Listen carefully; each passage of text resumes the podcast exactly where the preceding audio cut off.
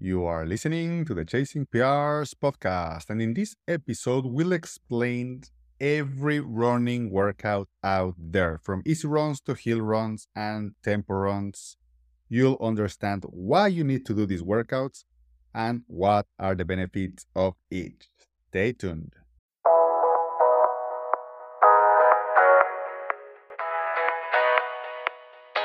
Hi, we are your hosts, Rochelle Weeks and Diego Alcubierre.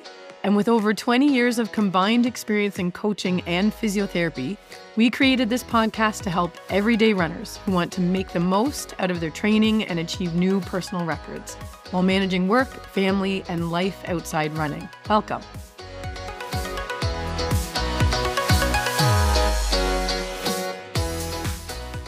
Hello, and welcome to another episode of Chasing PRs. I am Diego, And I'm Rochelle. and we're on a regular schedule episode because the last two episodes were interview episodes, really interesting ones. So we're going to talk a little about that, but uh, we're happy to be back at Yeah, back into our normal routine. exactly. Um, so let's start this episode talking about our last two episodes interviews, Reg and Malindi Elmore. Uh, they raced this past weekend and they both crushed their races, Mhm. right? You talk about Reg first. Yeah, so if you didn't listen to our two episodes ago, I think was Yes. Reg, the one before last. She's a 96 year old lady from Ottawa who has the Canadian record in the 5K and was going for the world record in the 5K this year. So last year she ran 58 something, and this year we needed to go under 55 in order to get the record. And she ran 51.09. It was awesome to see Yeah. her at the start line and the, at the finish line. She even, she's like a power walker, right? She's Mhm. like, well, she's like 96. It's understandable. But at the end, uh, she was jogging. She the- was The she last picked it up. few hundred meters, she she was she was like kind of jogging, and everyone was talking about her, and it's very inspiring for sure. I, I love the the concept of it. She's like 56 year old years old older than me. Yeah. And That's- she's still that's a and she's lifetime. racing. And so one thing, it was 30 degrees when she did this. It was crazy hot. um the 5K race for anyone in Ottawa knows it's at four o'clock, which at this time of year is the hottest point of the day. Yeah. So her being 96, and she's not she's not a runner. Like she didn't grow up running. She's not someone who like you or myself, if we're still running It's her second 96. 5K ever. It's her second race ever that she's ever done. Yeah, First yeah. one that she's ever trained for. So as as her coach, I was really nervous and I was worried about the heat. And more so because I was watching like there was people who were stopping and walking Yeah. around us because they were really not looking well. And here's Reg going along and I just kept asking her, How are you feeling? and checking in with her. She needed to do an 11 10 pace. Okay. So she goes out in the first kilometer at 9 30. And I was like, Reg, this is this is a bit spicy. Like, how are you doing? I'm fine. Should I go faster? I was like, no, no, no. Like, you can go do you want to go a little bit slower? Because this is quick. And trying to explain to someone who's never been into running that, like, oh, you're a minute per kilometer quicker than what you need to be.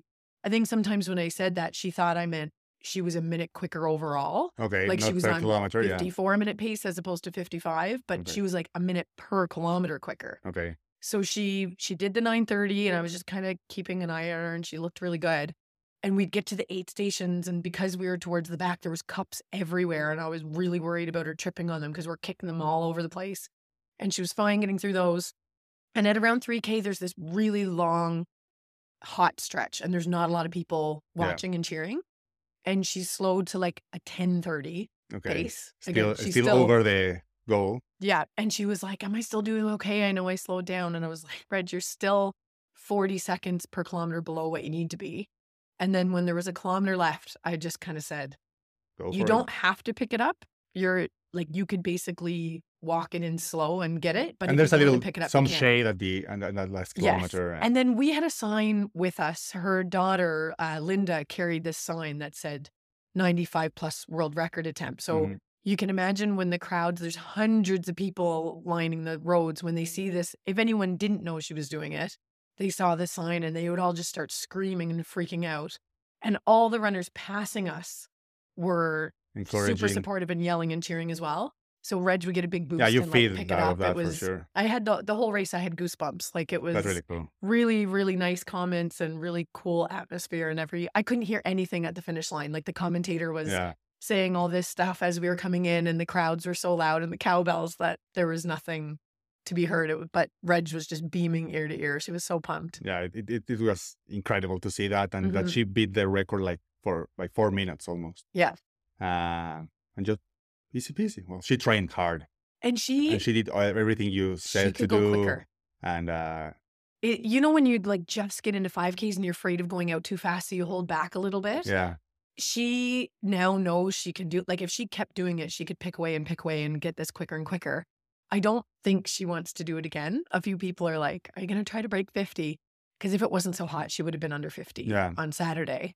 But I think she found it. She calls it a commotion. She's like, "It's so much of a commotion." Like okay. everybody, she was interviewed probably like 15 to Yeah, 20 yeah, times yeah. On TV, on the radio, and then everybody On the race knew her name. expo, at the end of the race, So I think she found yeah. it tiring because she's a busy lady. Like she's not just sitting around her house watching TV all day. Yeah, she, to- she told us about it. she's doing a lot. So I think it was actually hard to fit the training into her schedule. Okay. Whereas you would think like, oh well, How cool is to be busy at 96, right? She's busy lady. Like she had to give up some activities. Her daughter-in-law Ruth told me to fit the training in. That's So I think she's eager to like go back to normal. Yeah. And Yeah. I remember when we interviewed her, we asked her, What's your next goal? And she said, I don't have a next goal. I just want to do this.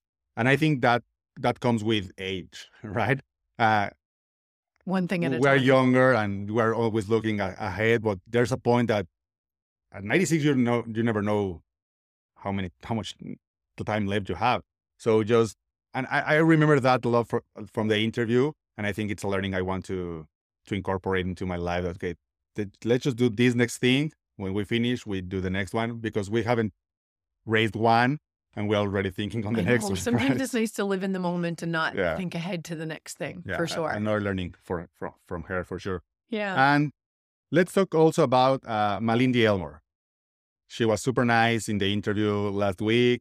She looked really calm, really assured of what she was doing. And she went and almost everyone else's butt. Mhm. right. She came second overall Yeah. uh, in the lead. She was fourth place, fifth place, around that. But in the last, I think, 500 meters, she passed the third place, finished in second place. I was there at the finish line. She collapsed. oh, right so after she gave it her all. yeah. Yeah. And uh, well, a few minutes later, she was up and giving interviews and hugging her kids and stuff like that. But um, it was impressive to, to see her running at 43. I think it's more impressive Yeah. She ran 227.45. Yeah. Uh, one her first goal was to have the automatic qualifying time for the Olympics in Paris next year, Mhm. and she missed that by like 50 55 seconds. seconds. But She it was- it was 226. It was super hot, and I don't Yeah. think that the even the course here in Ottawa it's not it's not built hmm to have a PR. And she said that she said herself, if sh if it was a flat course and cool temperatures, she was in PR shape. Yeah. Which meant the Canadian record could have went down Yeah. if it was somewhere that was cool and flat. But this time of year, it's hard to find somewhere like that. Um, but yeah, she missed it by 55 seconds, but she can still place high enough in the world standings to get points to make the team. I think she will. Um, and she came second overall, overall, right, for women. So hopefully that was enough. Yeah, as long as the country has the slots, it's gonna Mhm. be her, and I think Natasha Wodak, and there's no one else that can take Yeah. that place. Yeah, and they would there'd be a third. I'm assuming they would take three, which might be Dana Dana, who won the Vancouver BMO. I don't know how to pronounce her last name, um, but she's the only one. And Leslie Sexton. I don't know if she would go after a marathon, but there's maybe there's a couple others. But Yeah. But Yeah. okay, good luck and thank Yeah. thank you again to Malindi for the interview last week. We learned a lot. Yeah, I had a lot of runners come up to me after the half and the full because I did the half marathon. Yeah. And they were like, I'm so glad I listened to your podcast. I, I went in and I respected the heat and I took it easy. I took Malindi's advice and they didn't get their original A goals because they adjusted it, but their new A goal Okay. that they got within the days leading up, they made within the days leading up to the race they got. So there was a lot of like nice feedback on that Yeah. episode. I think it was very timely. yeah, for sure. It was Yeah. perfect timing. Uh, okay, let's talk little quick about uh, our last week of training and racing because we did both race this past weekend. So, how was your your week of training? Did you did every anything different or how how it went? It, it's funny when you do a race like this because I raced the Cornwall Marathon just a month ago. So I'm not going to taper for Exactly. this race. It, I just I took a week off after Cornwall because mainly because I was sick. And then the first week I did 41k, most of it was easy. The second week I did 56k. That was mostly easy with a little bit of a like a minor tempo run, nothing crazy. And then I was like, okay, how am I supposed to race when I haven't done speed in like a month? And it's going to be super hot. I had signed up for the 10k and on Friday I switched to the half. Okay. So the 10K was supposed to be right after Reg's race, and I wanted Saturday to be all about Reg and not be worrying about myself and my own race. So I went back down Sunday morning and did the half with uh, Crystal and Matt, two of our friends, and we basically did a progression run. Okay. As So you start slow and you start to pick up as as you Yeah. feel good and after watching like maybe eight people just completely collapse during the 10K from heat, sometimes before the finish line, sometimes immediately after, I was like, okay, this is this would be stupid to try to go do anything special tomorrow. So we started at like a 510 pace, picked it up to 450. At the end, Matt and I were running like a 420, 415. Oh, Like, cool. like we just kind of got a little bit quicker throughout the whole thing. okay. So it was like seven minutes off my best, but it was also 20 something degrees and hot, and I wasn't used to the heat, and it was fun. I just want to mention it's really funny because Rochelle pulled her Excel where, Oh, yeah. where she put uh, all, all your trainings are in there. So it's not that she remembers all of her tempo runs and easy runs. Everything is written here, and I think it's awesome. I'm one of those type A runners that has everything written down exactly what I've done every week. I've never been that consistent or organized. No. I, I, I watch my Garmin statistics all the time, but uh, other than that, yeah. I'm I'm terrible at that. I've got it all in a Google Doc. Yeah, I know it's very fun. So if I ever lose my computer, I still have it.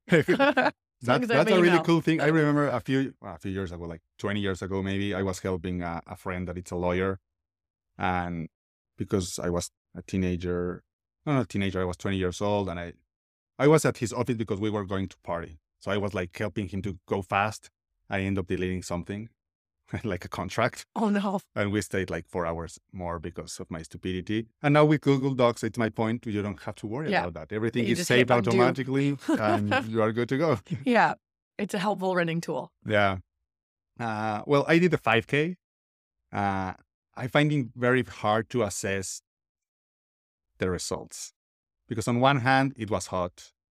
I wasn't, uh, I did like three sessions of speed running, the VVO2 max that I talk a lot. Yeah. Uh, before in the past few weeks. Uh, and the other thing I did is I didn't race with my watch. Well, I had my watch just to have the statistics, but I, I just put the time. I didn't have my pace or my heart rate or anything. And uh, I, I'm not happy with my time, I have to say. What was your goal? Below 18. And that's once you realized how hot it was. That was like with the heat, you were going to try to run under 18. Yeah, because when I'm feeling good and uh, there's good weather, I've run a 1730. I'm not going to say jogging, but I don't have to go all out. Mhm. Like- and what's your best? 16, 40. 1640. Okay. So this one was 1823, and uh, I don't know. I'm. It, it's a good time, and if you see the placing and everything, it, I'm happy with that. But I think the point is, I'm not. I'm not where I want to be overall. I want to be uh, be able to run a sub 18 minute 5k any day of the week. Yeah. Right, like it's not a big deal to go out and do that. Exactly. Yeah.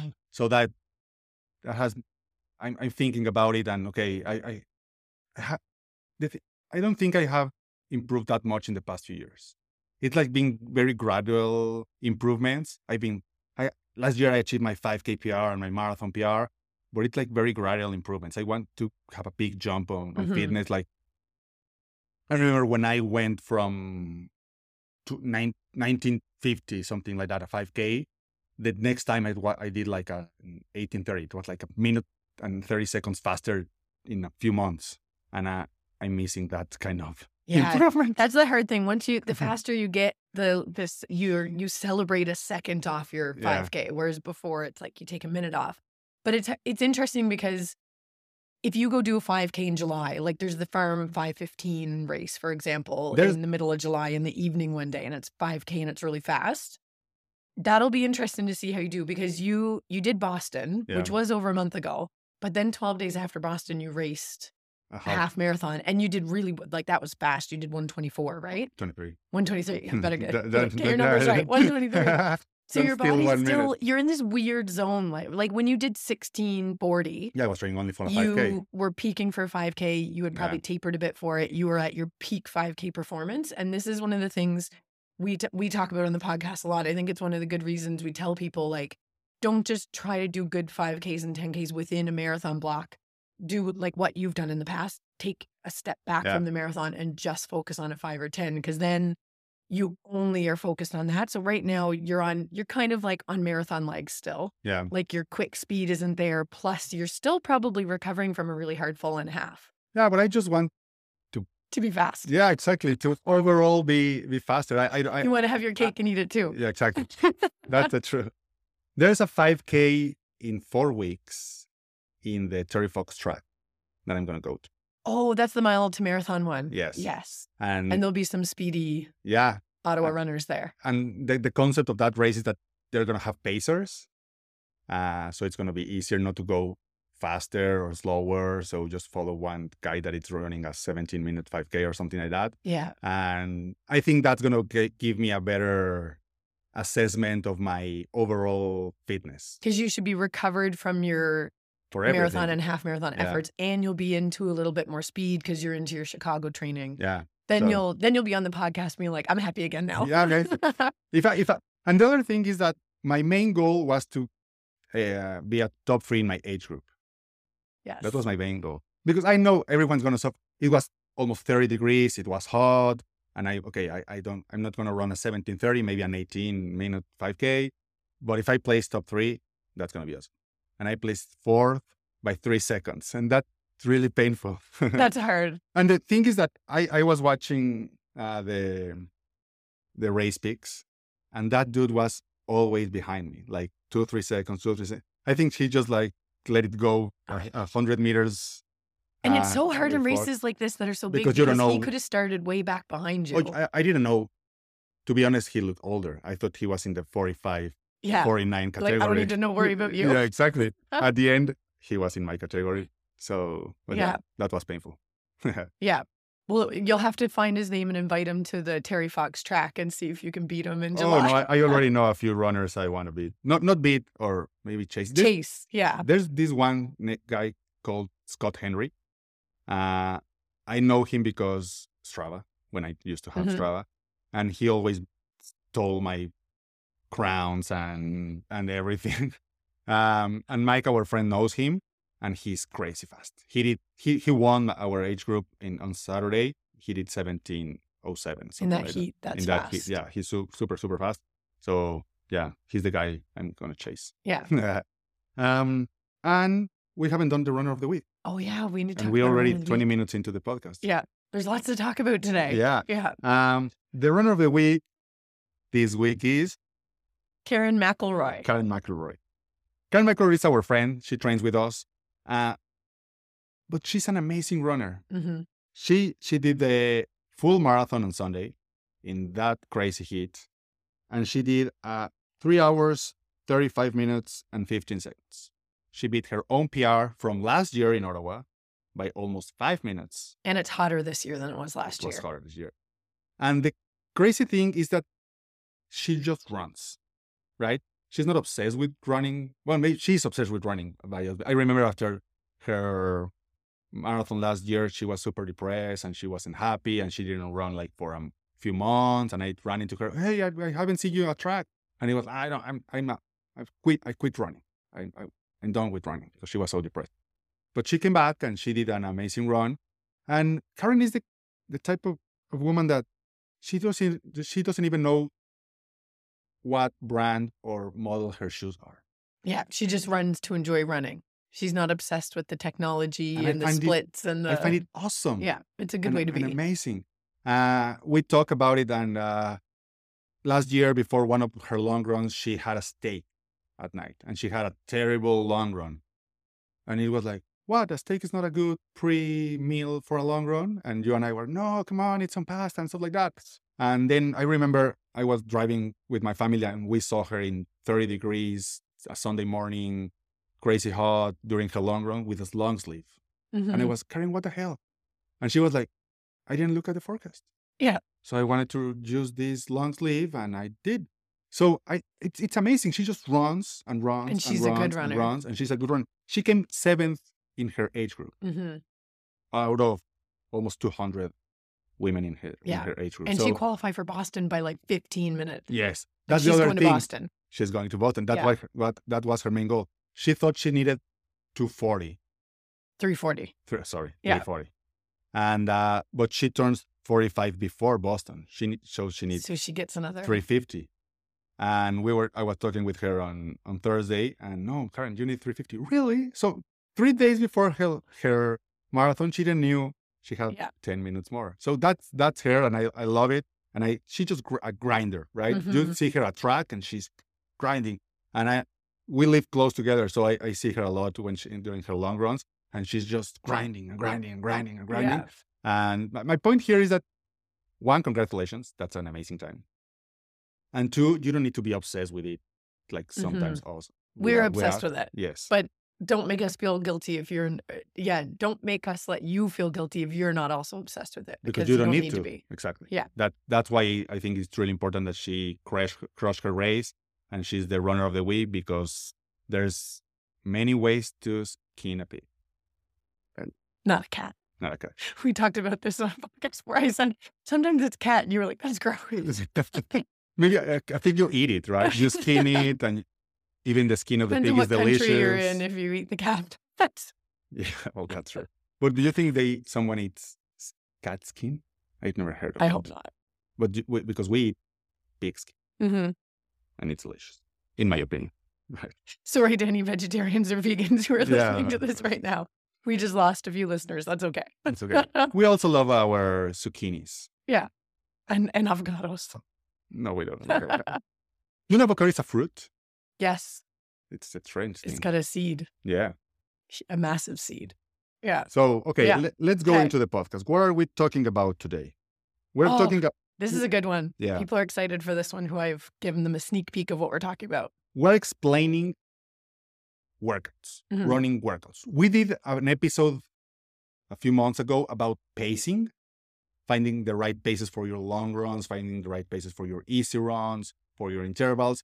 But we've never explained what are the goals or the benefits of each of the workouts. Why do we need to, why we, we don't go easy all the time or hard all the time or whatever, right?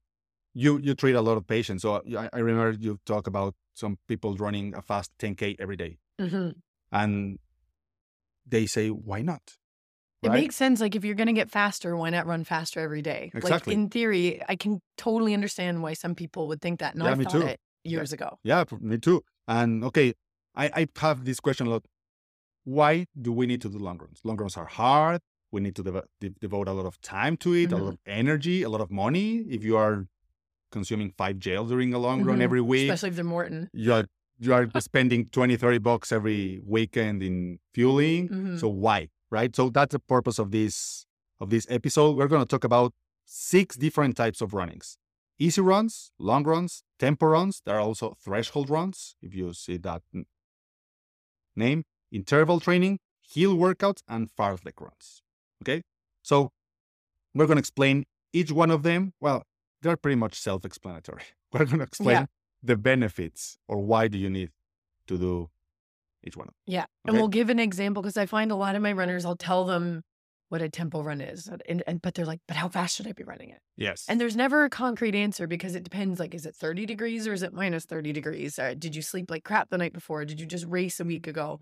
But we can give like a general idea using yeah. the VDOT. We'll use an example to kind of help people understand roughly what pace they should be hitting. Yep. Yeah, you need to. Yeah, exactly. It need to not be a concrete number. When I No. coach people, people want like me But to you need write to, a pace but you need to next try to fit it. Yeah. Right? Uh, yeah. On one hand, it's not a it's not a specific number. If it says 523 minutes per kilometer, you don't know. If you do 524, oh no, this is a Mhm. disgrace. Or no, no, no. But you need you you need to try to hit it and be in that range. If sometime, if you were looking at a 530 pace and you end up running a 430 because the weather was perfect and you're feeling great, you did something else. Mhm. It's not bad because you trained, or if you end up doing a six, 30 minutes per kilometer, it's okay because you trained, but you didn't achieve a threshold Mhm. or a tempo. You achieve an easy run or maybe an interval racing uh, speed. Mhm. Uh, but um, yeah, we're gonna give you guys that. So easy runs. I love your. You talk about a lot, a lot about easy runs. What are easy runs? What? Yes. How how can you define an easy run? Easy runs should make up around 80% of your weekly mileage. And they're just slow, controlled, comfortable runs where you're able to have a conversation. You're Okay. not pushing the pace. Like, and this is a tricky thing if someone's a new runner because they find The- every run uncomfortable. Well, But- on the other hand, I, I I found that runners underestimate their effort. It's like, yeah, I'm I'm having a conversation, but they're puffing and hopping and oh yeah, look, I'm Yeah. I'm just talking, right? It's sometimes it's it's it's easy if you easier if you have something someone to assess your breathing and your talking. Yes. Yeah, absolutely. And I think a lot of people think they're running easy and they probably could be running easier. Like people are like, "Oh, yeah, I'm fine, I can talk." Yeah. But it's like you said, they're they're breathing a little bit too heavy and if you do the VDOT calculator, they're usually above the range that the VDOT says they should be running at. Okay. Yeah. And I, I just want to say what's right quick thing. It's not easy runs are not eighty percent of your. It's like easy running because you, we have the long run, right? Mhm. So it's not.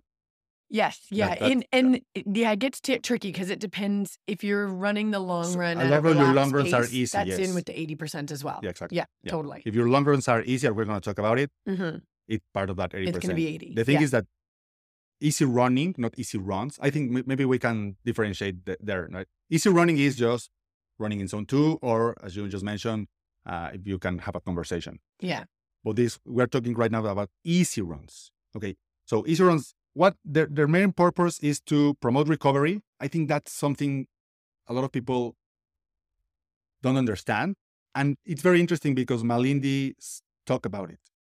She said last week that she runs every day, but a lot of her runs she treats recovery with a run, and I think that's that's very important. Uh, and she won't wear a watch. There's no pace goal. She just goes. Exactly. Just Yeah. to to let your your blood flow and to help your body recover. I have a, my daughter had a track meet on Friday, and they ran I think sixty meters, two hundred meters, four hundred meters, and she was completely sore on Saturday morning, right? And uh, I told her, okay, let's go for a run, let's go for a walk, let's move. And no, no, I'm so tired, I don't Mhm. want to do it. And uh, I convinced her to go for a walk. To, we did some uh, squats, some mobility exercises. And she didn't believe me that it was going to help her. But on Sunday morning, she woke up Yeah. way better than, than the day before. And normally, two days later, you feel the worst. Yeah. Like 48 hours later is when DOMS really kicks in. So the fact that she felt better means it definitely worked. Yeah. So Yeah. I think one of the main goals of easy runs is to build mileage, to Mhm. accumulate mileage with, within your week, your month, your training cycle, and to promote recovery. Yeah. Right. They also build endurance and improve your aerobic fitness. But I think we have the long runs for that or other different kind of workouts to improve your fitness. Easy runs are okay, more mileage, more time on your feet, and help your body to recover faster. Yeah. And I like sandwiching like speed workouts with easy runs. Yes. Or so for example, like our our K to J track nights are on Thursday. And I always say to any of the runners that come in injured who I'm treating from K to J, Wednesday should be a nice, relaxed, easy run because the easier you go, as long as it's a you're not going too slow, because sometimes form falls apart if you go too slow, then the better you can push yourself on Thursday. Yeah. So it's more important to run a nice quick pace on Thursday at the track than it is to do like a moderate effort Wednesday and then a mediocre speed session Thursday.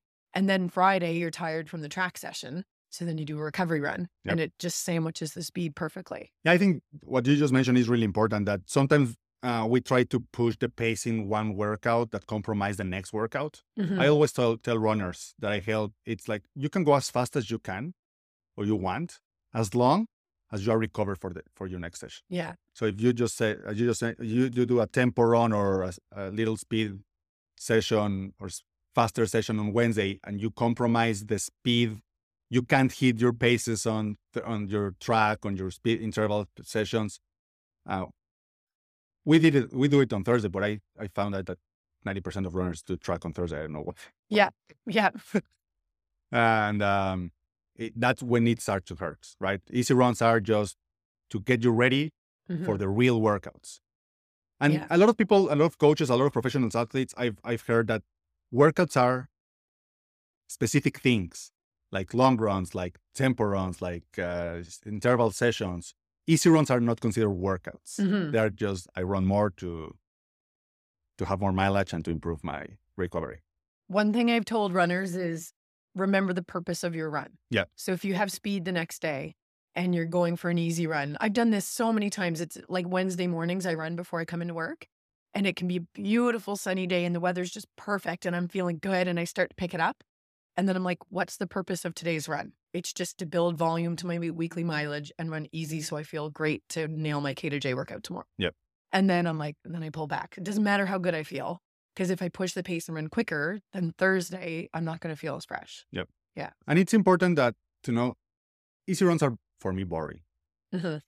Yeah, some people hate them. They're, it's a love hate relationship. I love them. You love I them? love easy runs. I yeah. don't because I don't think I'm doing anything. Right.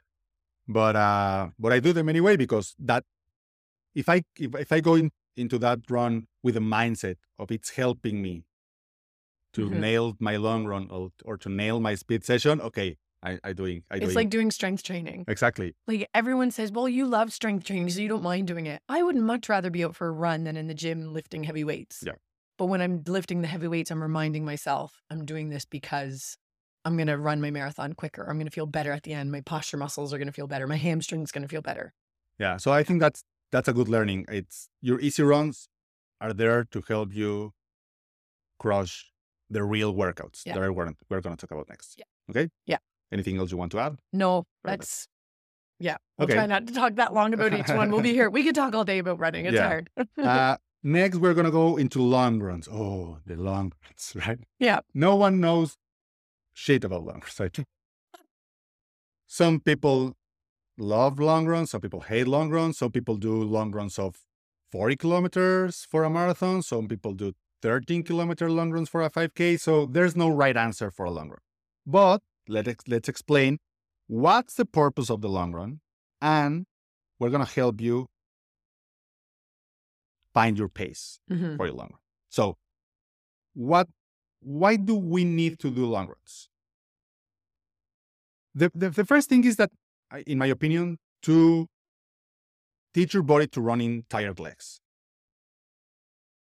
Because at the end of the day, if you if, if they are in the same range as as your easy runs, the cardiovascular improvements that you build mitochondria and your heart goes bigger and it's more efficient in pumping blood, and uh, you you have like more ways to to to your muscles grow in the sense that they are more efficient delivering oxygen to your cells right so that those are the the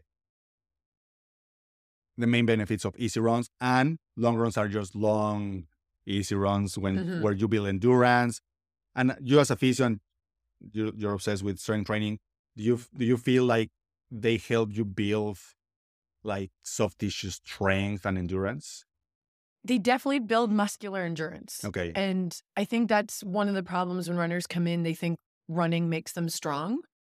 Running 30K every weekend won't make you overly strong, but it's going to give you the really good muscle endurance that you need for race day. The strength training is what will make the muscles actually strong.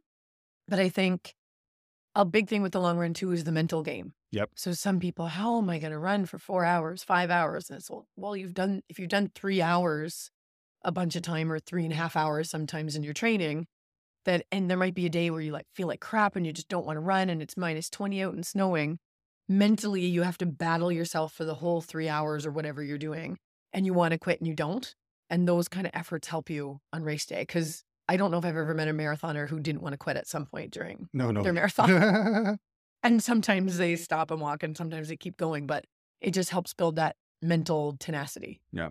And another very important thing that people, I think a lot of people overlook is that long runs are the perfect moment to practice race pace when you have. Malindi talked about it last week. Like she she loves to have some race specific workouts inside the long runs. Maybe they are not for everyone, right? If you are very new, new into running or you're not very used to running for two and a half, three hours, it's not very smart to add some Yeah. uh, specific pace, uh, race pace uh, inside the workouts, but they, they work for that. And they also, I talk this a lot with my runners, practice your fueling. Yeah. Practice your fueling, practice your Yes. fueling. It's super important. And not also the, the, the, the fueling during the, the long run, the night before, Mhm. the morning of, uh, it's it's really important. So long runs are just very long, easy runs, unless you put some speed session or specific pace specific workouts in there. Um, but yeah, practice your see them also as mental training, as you just mentioned, and fueling and and race strategy. Yeah. Now, we've been talking about like it will be interesting to practice sometimes at track, put a table with cups, just to practice that because we know I uh, know. When at you least- practice that? Yeah. I, I don't know many runner. I, I, I don't know any runner unless they are elite athletes that practice taking cups during the Mhm. race. And at the end of the day, you do that a lot in the race. Yeah. It doesn't matter if it's a 5K or a marathon, you do that a lot and you can pour everything on yourself and don't drink uh, anything. But yeah, maybe that that's some, some an interesting thing we can practice for sure. And I think I watched because during the half marathon it was so hot, we did drink a lot, and everybody around us was drinking. One guy poured Nuun over his head because it was clear, uh, and he was that was not water, that was Nuun, so that was kind of gross. Gatorade that doesn't happen because it's like blue or yellow or Yeah. red. Um, but I think people really rush to drink. They like grab the cups and they're drinking as quick as they can, like it's a race to get the water, and it's like just hold it for a little bit and take a couple sips and then chuck it like anyway so doing the long run practice like what you're wearing and how you're fueling and the night before and then just mentally you're you're working on that struggle that you're going to have on race day Yep. and it's they're key you have to do them. yeah, for sure. Yeah. And whether we you love them or hate them you love them or hate them. because i think i love this is another thing i like them and you don't Yeah. like them so much I think I just like interval training. yeah you like That's- going fast which i like i like but i don't love yeah, so that's where we I switch will- a little bit Yeah. I'm gonna I'm gonna drop down and do be a mile a mile runner. You should just train in for a mile one year. just six months, just mile. So Uh, and we talk about how to calculate your paces for easy runs for a lot of paces a few months ago. But we're gonna remind you a few formulas that you can use for your long runs. So there are three ways that we found that it's not just that we found that we research and we read and there are scientific studies about them. So there are three ways. You go between 55 to 75% of your 5K time. All of these very important recent 5K times. If you if you if Mhm. you do it with a two year old 5K time, it doesn't work. yeah, Uh, also, or 80 to 75% slower than your 10K pace, or 10 to 20% slower than your marathon pace. There's a point in in my experience that if you do all of this math, there's like a sweet spot. hmm And if if, if there's a sweet spot, that's that's awesome, and that's your your your best long run pace. and then if you go run it and you feel pretty good and it feels comfortable and you're not blasting the whole thing, then you know Exactly. you're good. It, it it's an art also uh, sometimes Mhm. uh, running in general. Yeah, absolutely. So okay, so uh, if you want to go deeper into those numbers and why and all the all other pacing for other types of workouts, go to listen to that episode. It's really it's really cool. Um, let now let's go into tempo runs, also called as threshold runs. Don't get confused; they're the same the, the same thing. Um, what's a tempo run? There, so it's like a moderately hard effort, 20 to 4, 20 to 40 minutes usually in length. And it's meant to improve your lactic acid threshold. Yes. Yeah. Um, and I, there's there's a very important thing because I pretty much every every training plan I see out there has a tempo or a threshold run. And if you if you read about them, you're gonna okay. It's a tip. A tempo run might be might last for 20 to 20 to 40 minutes. Why? Why? Because that's the pace you can sustain for 20 to, to 40 minutes. Okay, if you go all not out, not not all out, but if you go at tempo pace 20 to 40 minutes, you're going to say, I can't run anymore. That doesn't mean that all of your workouts need to last 20 to 40 minutes. Mhm. My point is that if you are doing mile repeats that takes you six, seven minutes and you do four of them, you are you end up running 24 to 28 minutes at tempo pace and you are helping your Mhm. lac- lactate threshold. Yeah. Uh, I think the the uh, the only thing you need to pay attention here is that they need to be longer than five minutes. So Mhm. your your intervals need to be longer than five minutes. So you are really pushing yourself physically and mentally at that pace. Right? Yeah. I think the tempo runs are another mental game changer because they're they're hard and you're not like intervals. I've done workouts or builds where I've only done intervals Okay. and never ever longer than sixteen hundred meters. Okay. So it's like I always get a break every sixteen hundred meters. So mentally, I'm never pushing myself for that long because I'm always like, as soon as it gets hard, I'm like, but I get to stop in like a minute. Okay. Um, but with tempos, if you're doing a 20 minute tempo Yeah. at a moderately challenging pace, five minutes in, it's like, oh, and then you want to stop, but you can't, and you keep going, and it works that mental strength as well. Yeah, yeah, for sure. When I was training for a 10K that I never did, I was just training for a 10K. um, I did a lot of, not a lot, in, in two times 20 minutes in the same day at 5K pace. Oh, wow, that's fast. Yes. So it was really hard. And, um, but it helps it with that mental. I, I remember that workout when you said that tempo runs or threshold runs can be a really good for mental training and strength. Uh, I remember that those those workouts and they're really really. Mhm. Um, so yeah, the, the goal is to improve your lactate threshold and um, how do you improve your lactate threshold, right? What what's happening inside your body or what's happening inside that tempo run?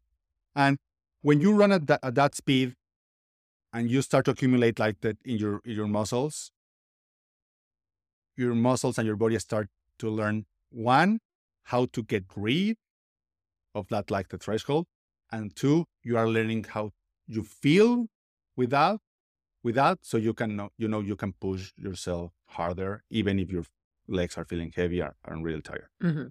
And um, I read this, I think at the um, Alex Hutchinson book, Endure, that your brain tells tell tells you to stop way before your body needs to. Mhm. That So- was in the Owen Anderson book that you loaned me as well. Oh, see, Yeah, yeah. yeah. So what do I mean by that? It's like your body's always able to push way harder than you think because the like the goal of your brain is to protect yourself. Mhm. So when they when our brain and our- our nervous system thinks that okay, we're starting to push too much, we're gonna get injured, they send signals that okay, you are tired, you need to slow down, but that doesn't mean your body it's ready for that. Mhm. So those tempo runs really help for that. Like, okay, yeah, that 15 minutes, for example, I'm really tired. I can do this. I can do this. But you push through that 15 minutes.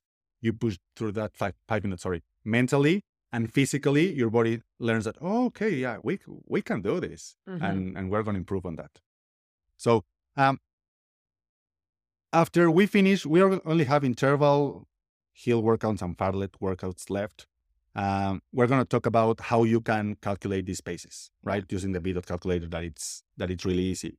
So, okay, though interval training, my favorite kind of training. You do need to be a mile racer, I think.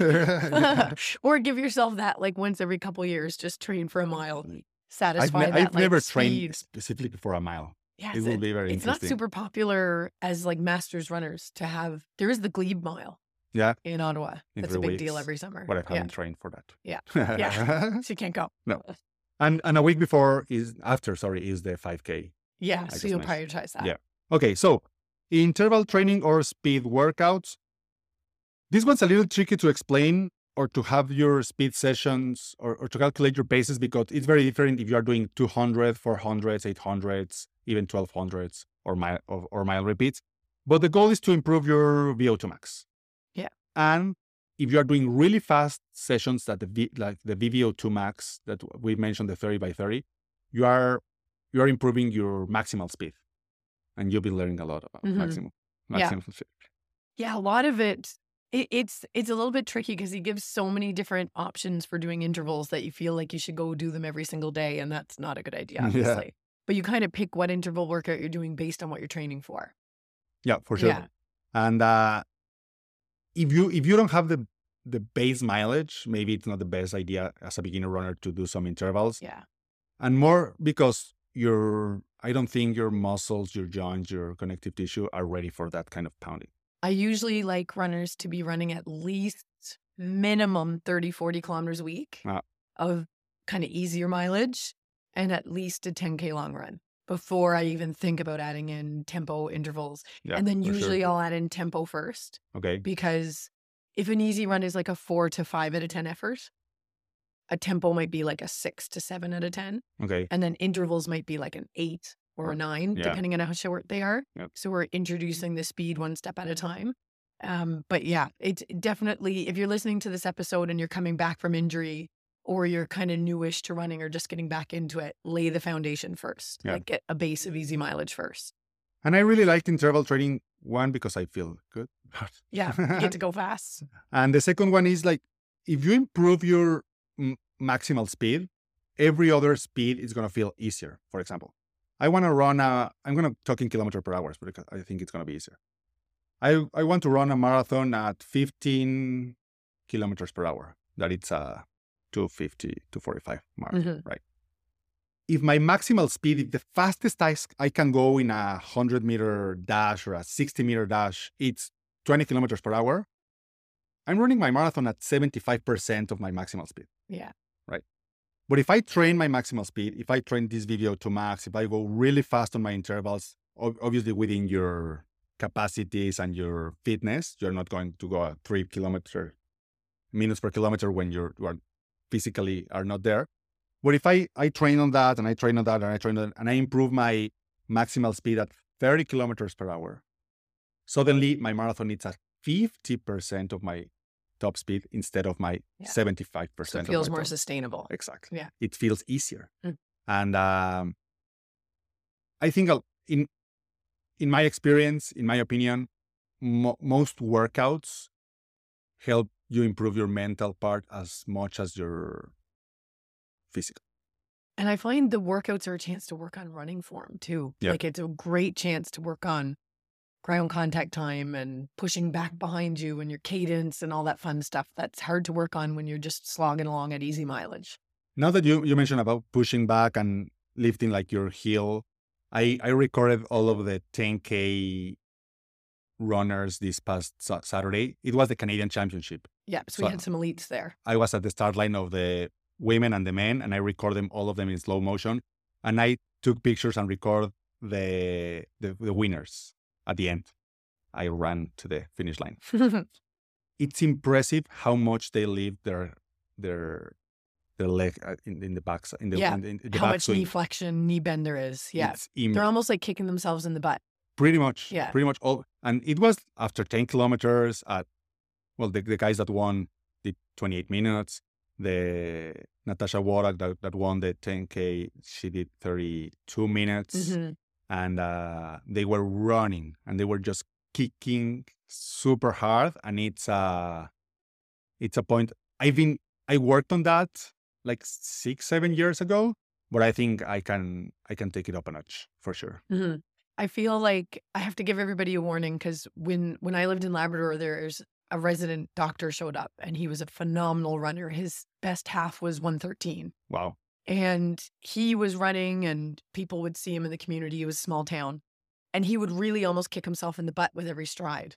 And then I had some of these like six minute pace runners trying to keep their butts trying to do that. And it's so much wasted energy because they're not running fast enough to need that big, huge follow through. So it's basically like the faster you run, the more you're going to need that kickback. So Natasha was running like close to a three minute pace. Yeah. Cam Levins, Mohamed were running under three minute pace for their time. So they're they're needing that big follow through. If you're going like seven minute pace, you're not going to have big follow through like that But you can improve but you can through. do better. Yeah, don't look at the screen and think, okay, I need to kick my butt. But most people, I think, don't bend the knee as much as they should, No. Yeah. No, and including myself. it, yeah, and it, it- it's hard when we compare ourselves to elite runners. It's really hard because if you say, "I'm never gonna run at three minutes per kilometer," never in my life, I'm gonna run a 10k in three minutes per kilometer. so I'm never gonna have a good kick. Ah. You could have maybe 70% as good as what they have, and that's what you need because your time is Exactly. slower. Yeah. Yeah. But yeah, uh, if you see, ro- but the, uh, I was there at the finish line of the marathon yesterday, also, and um, the top 200 runners had great kick, Mhm. and they were running almost at three minutes, per, uh, three marathon hour. It's a that's a 415 pace. Yeah. and they were also kicking, and and and the, the ones that looked mo- more fresh were the ones that kicked more. Mhm. So, my point, tying up this to what we are talking about today, doing speed sessions helps you with that. Yeah. Just running faster will help you with that. And when you are aware of that, you're going, okay, this is how, how kicking feels. Like, Yeah. And uh, so you start to incorporate it into your easy runs and your cadence improve, Mhm. your mid-foot striking improve. Everything improves when you do that. And it's not just about cadence because some people pick up the pace quite nicely and they pick up their cadence, but they don't have that kick. So they almost look like they're race walking. Yeah. Like they're barely, there's no what we call flight time where both feet are off the ground. Yeah. There's constantly a foot on the ground because they're just pitter pattering along. Sometimes at like four minute pace. Like Yep. I've seen people run under 20 minutes in a 5K like that. Like, But all I can think about is, oh, if you worked on your kick, you'd be so much faster when I see that. Yeah. my kids have so much fun when I have raised peaks and I'm floating. Oh, you're flying. I wish. yeah. I wish I can fly. Um, okay, let's go really quick to hill workouts. Mhm. Um, the main goal of hill workouts is to, in my opinion, build your strength. And they also he- help you a lot in your running form because you are like driving with your hip because there's a hill Yeah. so you can shuffle, like you just mentioned that that little shuffle that you don't kick. Running uphill really helps with with improving your running form, your strength, and you can run. You're, you're gonna run slower because you're gonna ru- go uphill. So you you go slower, but you are like working your speed session. Yeah. you get, you're getting the intensity up still. exactly. Yeah, yeah. And you're also like running uphill. Usually you get a nice forward lean from your ankles. Yep. So it works on that nice form as well. A lot of good benefits to hill running. I think the big thing to mention is people have to be careful because I get so many runners come in and they do like four runs a week. And they're like, well, the first one I do intervals. The second one I do hill repeats. Third one is easy. And the last one is my long run. I'm like, that's like three hard Yeah, for sure. runs and one easy one. That's Yeah. not a good ratio for injury prevention. No. So if you're someone who really wants to work on hills and really wants to do speed, but you run less than five days a week, I would recommend doing speed one week, hills the next, speed one, like alternate them. Yeah, the 80 Or 20 always more. apply. Exactly. The 80 Yeah. 20 always apply. So Yeah. we're talking about threshold and interval and hill workouts. You can fit all of those if you're running five days a Yeah. And they're they're in that 20%. So Yeah. I, I've met people who are all coached by like the same running club and they all have like tempo or hills Tuesday, intervals Thursday. Some of them run 30K week, some of them run 110. Yeah. And they all have the same ratio of speed uh, or, or same amount of speed, but their ratio is like some of them are doing 50% high intensity and 50 easy, and others are doing 80 20. Yeah. So you have to like recognize that hills fall into the 20% category. Yeah, that that's one of the main benefits to have a personal coach. Yeah. it's cool and it's cheaper to be part of a group. But if you really want to take your speed and your goals to the next level, that those kind of Mhm. little tweaks help a lot. Yeah. And lastly, let, let's talk about fartlek runs. I've seen a lot of, I, I think a lot of people talk about fartlek runs, but really not many people use them. Yeah. And fartlek stands for is the Swedish word for speed play, I believe. I've read somewhere. Yeah, something Yeah. like that. I don't. I Yeah, remember. because fartlek's a weird word. Non-runners are like, a what? Fartlek. Yeah. I was watching a spelling bee contest yesterday. It was very. if but someone's you okay, your, spell fartlek? your word is fartlek. What? yeah. um. Oh yeah, it says right here, speedplay. Um, and they, it's a Swedish word. It's a concept they developed there, and it's like, it's usually done like in the woods in a trail. Mhm. And the concept is that you, if you are if you are up there in, in a trail in the woods, you, it's really hard to sustain a pace.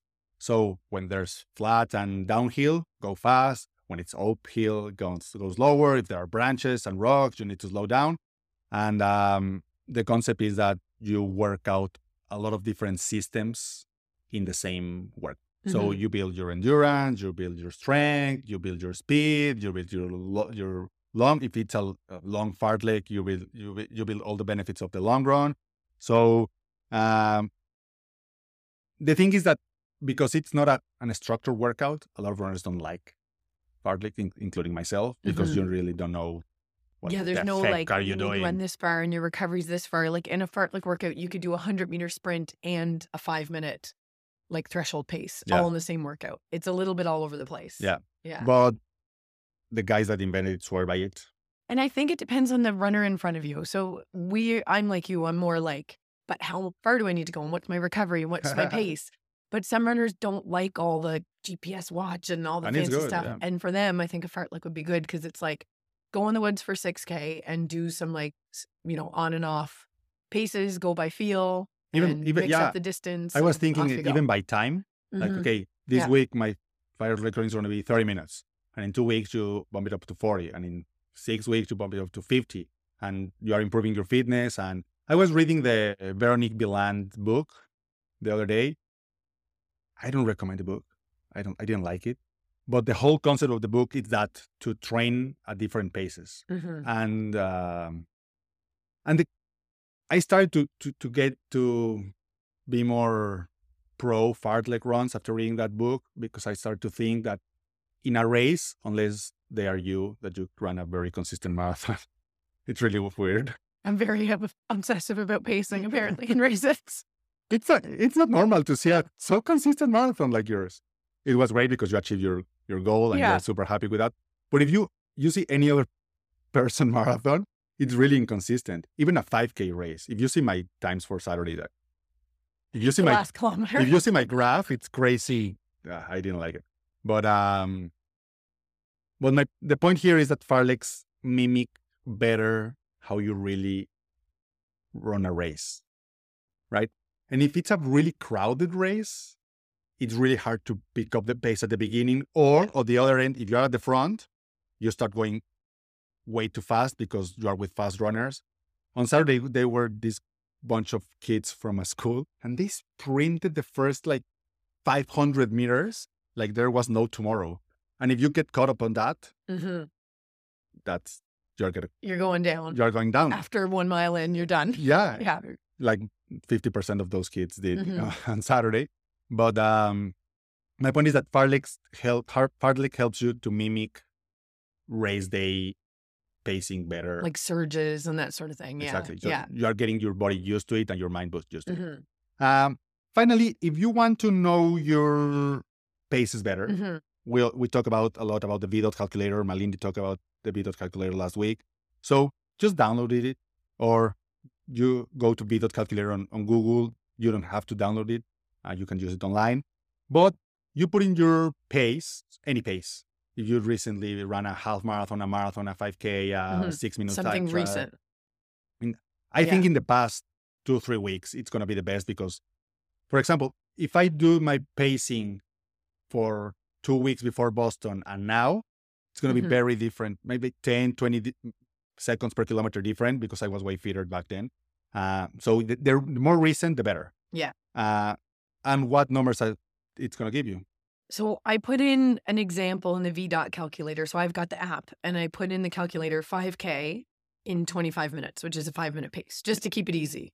Um, not e- not that 25 minutes is an easy pace, but easy math because 25 minutes is an easy number to work with. A round number, yeah. Yeah. And then you can go over and scroll to training. So if that's your 5K recent race time, 25 minutes, then your easy pace for your easy runs, which is the first thing we talked about, should range between 621 and 658. That's a big range. It's a That's 30 big range. seconds. And Yeah. for me, I have a huge range myself. I can go from anywhere from 520 feeling easy to like six. depends on and the day, how you slept. Winter, if I've got like a million layers on, if it's 30 degrees in the summer, sleep, nutrition, everything. So you've got to you've got to see how you mm-hmm. feel. And then tempo runner threshold for that runner would be 519. Okay. And then your interval, and this is pace. Your interval pace would be 453. So these are all examples. And now, obviously, like if you're doing 400 meter intervals versus 800 versus 1000 meters, it's going to change a little bit, but it's kind of It gives gives you a like a rough yeah. ballpark of what you're trying to hit. Um, and one thing I wanted to add in, like I'm reading the Owen Anderson book called Running Science, and I'm loving it. But I feel like some people might get a little bit overwhelmed, like I'm getting listening to this podcast. So say they're done their A race and they're looking at their fall goals, and they're like, okay, so I need to add in max speed training and hill training and fartlek training and workouts in my long run, and I'm Mhm. going to do some like tempo and I'm going to do some intervals. That's like book your physio appointment now because you're going to get in trouble. I think you need to see what the and you don't suggest that, hanging- e- We don't suggest it. yes. even if you get more work. Mm, Yeah. Pick like pick your lowest hanging fruit. So for me, I feel like I did a really good job on my Cornwall build of getting some good like VO2 max type sessions in with the Thursdays at K to J. So there's a lot of 1600s, 800s, 1200s, good interval sessions. I did no tempo. I did no max speed. I did no hill training. So when I look forward, Chicago's flat. Yep. So I'm not adding in hills right now. I'll do that for Boston.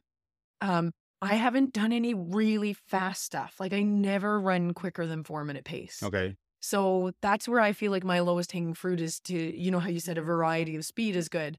I'm going to add in some like quicker stuff on Tuesdays. Yeah. And then that's eventually going to morph into some like workouts in my long run. Like I, but keeping in mind 20%. Yeah. So I'm not doing uh, fartleks.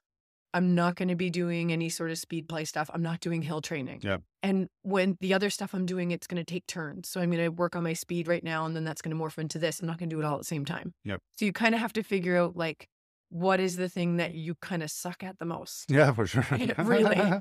and and you do that thing. yeah, until you improve it and you have another thing you suck at. Yeah, exactly. And it's a Then- then never-ending- else. yeah. You'll And- and always I- have something that's your weakest link. Yeah. Even elite runners. Yeah, yeah, for sure. are will have a, a weakest link when they're interviewed on different podcasts. So you figure out what's your weakest link. Do not do all of the things we discussed today because you'll get in trouble. Yeah. And finally, to end the episode, uh, me and some friends, I hope you're joining, June 4th, are doing a six minute test. I'm in. so I've never done one. It's not going to go well, but I'll see how it goes. If you if you are in Ottawa and you want to join us, we're gonna warm up. We're gonna do some running drills. Then they're gonna do we're gonna do the six minute test, and then I'm gonna explain what the heck to do with that time. Mhm. uh, you can join us. Write to us on the Chasing PRs podcast Instagram, on the Facebook group, on the website if you want to know the deets. Mhm. Uh, when is it? June. June fourth, eight thirty, Sunday. 'Kay. If you want the exact Yeah. address, just uh, message us. Uh, everyone's welcome. It doesn't matter if you are fast or slow. Knowing your six minute test pace, that is your VO2 max velocity. When you hit VO2 max, it's really helpful to improve your pacing during training. Yeah. So if you want to join us, let us know. And it's a great thing to do if you don't have a recent race. So if you're like, oh, I haven't raced in like six months, or I just raced, but it went horribly because it was hot, do a six minute test. Yeah, even I, I like to do them because I'm gonna do them again like in six, seven weeks, and you can start seeing your how you improved. And it's mm-hmm. really encouraging to see, okay, the last six weeks really helped me to improve my fitness. And the other thing is that you tweak again your paces in six weeks. So you you are always on top of your pacing, on top of your fitness with your pacing and your and your racing strategies. Yeah. Uh, okay, so that's up all for today. Tune uh, tune up tune on next week for another great episode. Yeah. Bye.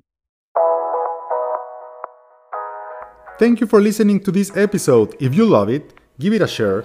Please consider subscribing to the show and leaving a rating and review on iTunes or Spotify. And visit chasingprs.run for all the latest episodes, get our free newsletter, and all the cool running stuff we have there. Thanks for joining.